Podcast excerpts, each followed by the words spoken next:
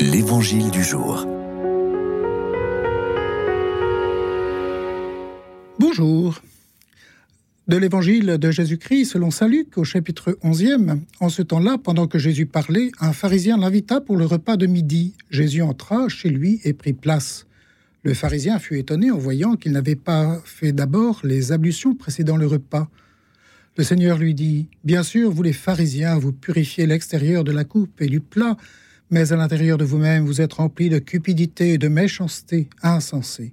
Celui qui a fait l'extérieur n'a-t-il pas fait aussi l'intérieur?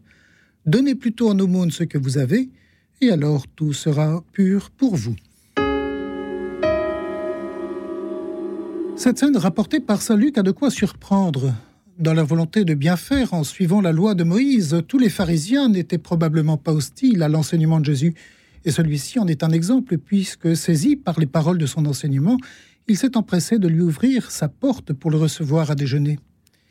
Et voici que sur le seul fait de s'étonner de ce que Jésus ne se lave pas les mains, notre pauvre pharisien se prend une volée de critiques, qui plus est au nom de tous les autres. Vous, les pharisiens, vous êtes remplis de cupidité de méchanceté, insensés que vous êtes. La réaction de Jésus semble disproportionnée. Convenons qu'il s'agit là, pour le rédacteur de l'Évangile, d'introduire dans les versets qui vont suivre ce passage des paroles sévères de Jésus à l'encontre des pharisiens et des scribes, dénonçant leur hypocrisie et leur propension à se focaliser sur des questions de pureté rituelle dans un légalisme sournois. Je voudrais m'arrêter sur cette recommandation que fait Jésus pour en préciser le sens. Donnez plutôt en aumône ce que vous avez, et alors tout sera pur pour vous. Littéralement, il faut lire non pas ce que vous avez, mais donnez le contenu en aumône, et tout sera pur pour vous. Quel contenu? Celui du plat et de la coupe, vu le contexte. Autrement dit, ce n'est pas la pureté de la coupe ou du plat, l'extérieur, qui fait la pureté de l'aliment qui s'y trouve, mais le fait qu'il soit donné en aumône.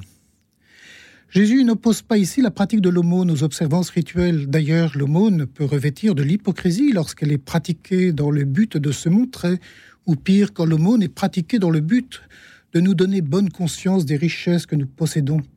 On connaît ce texte de Saint Matthieu. Quand tu fais l'aumône, ne va pas le claironner devant toi pour obtenir la gloire des hommes. Que ta main gauche ignore ce que fait ta main droite. Celui qui a fait l'extérieur n'a-t-il pas fait aussi l'intérieur? Jésus renvoie ici à la bonté du Créateur. Celui qui a fait l'intérieur comme l'extérieur, nous invitant à nous tourner vers lui, la source de tous les dons, pour à notre tour imiter la générosité divine. Donnez, et tout sera pur pour vous.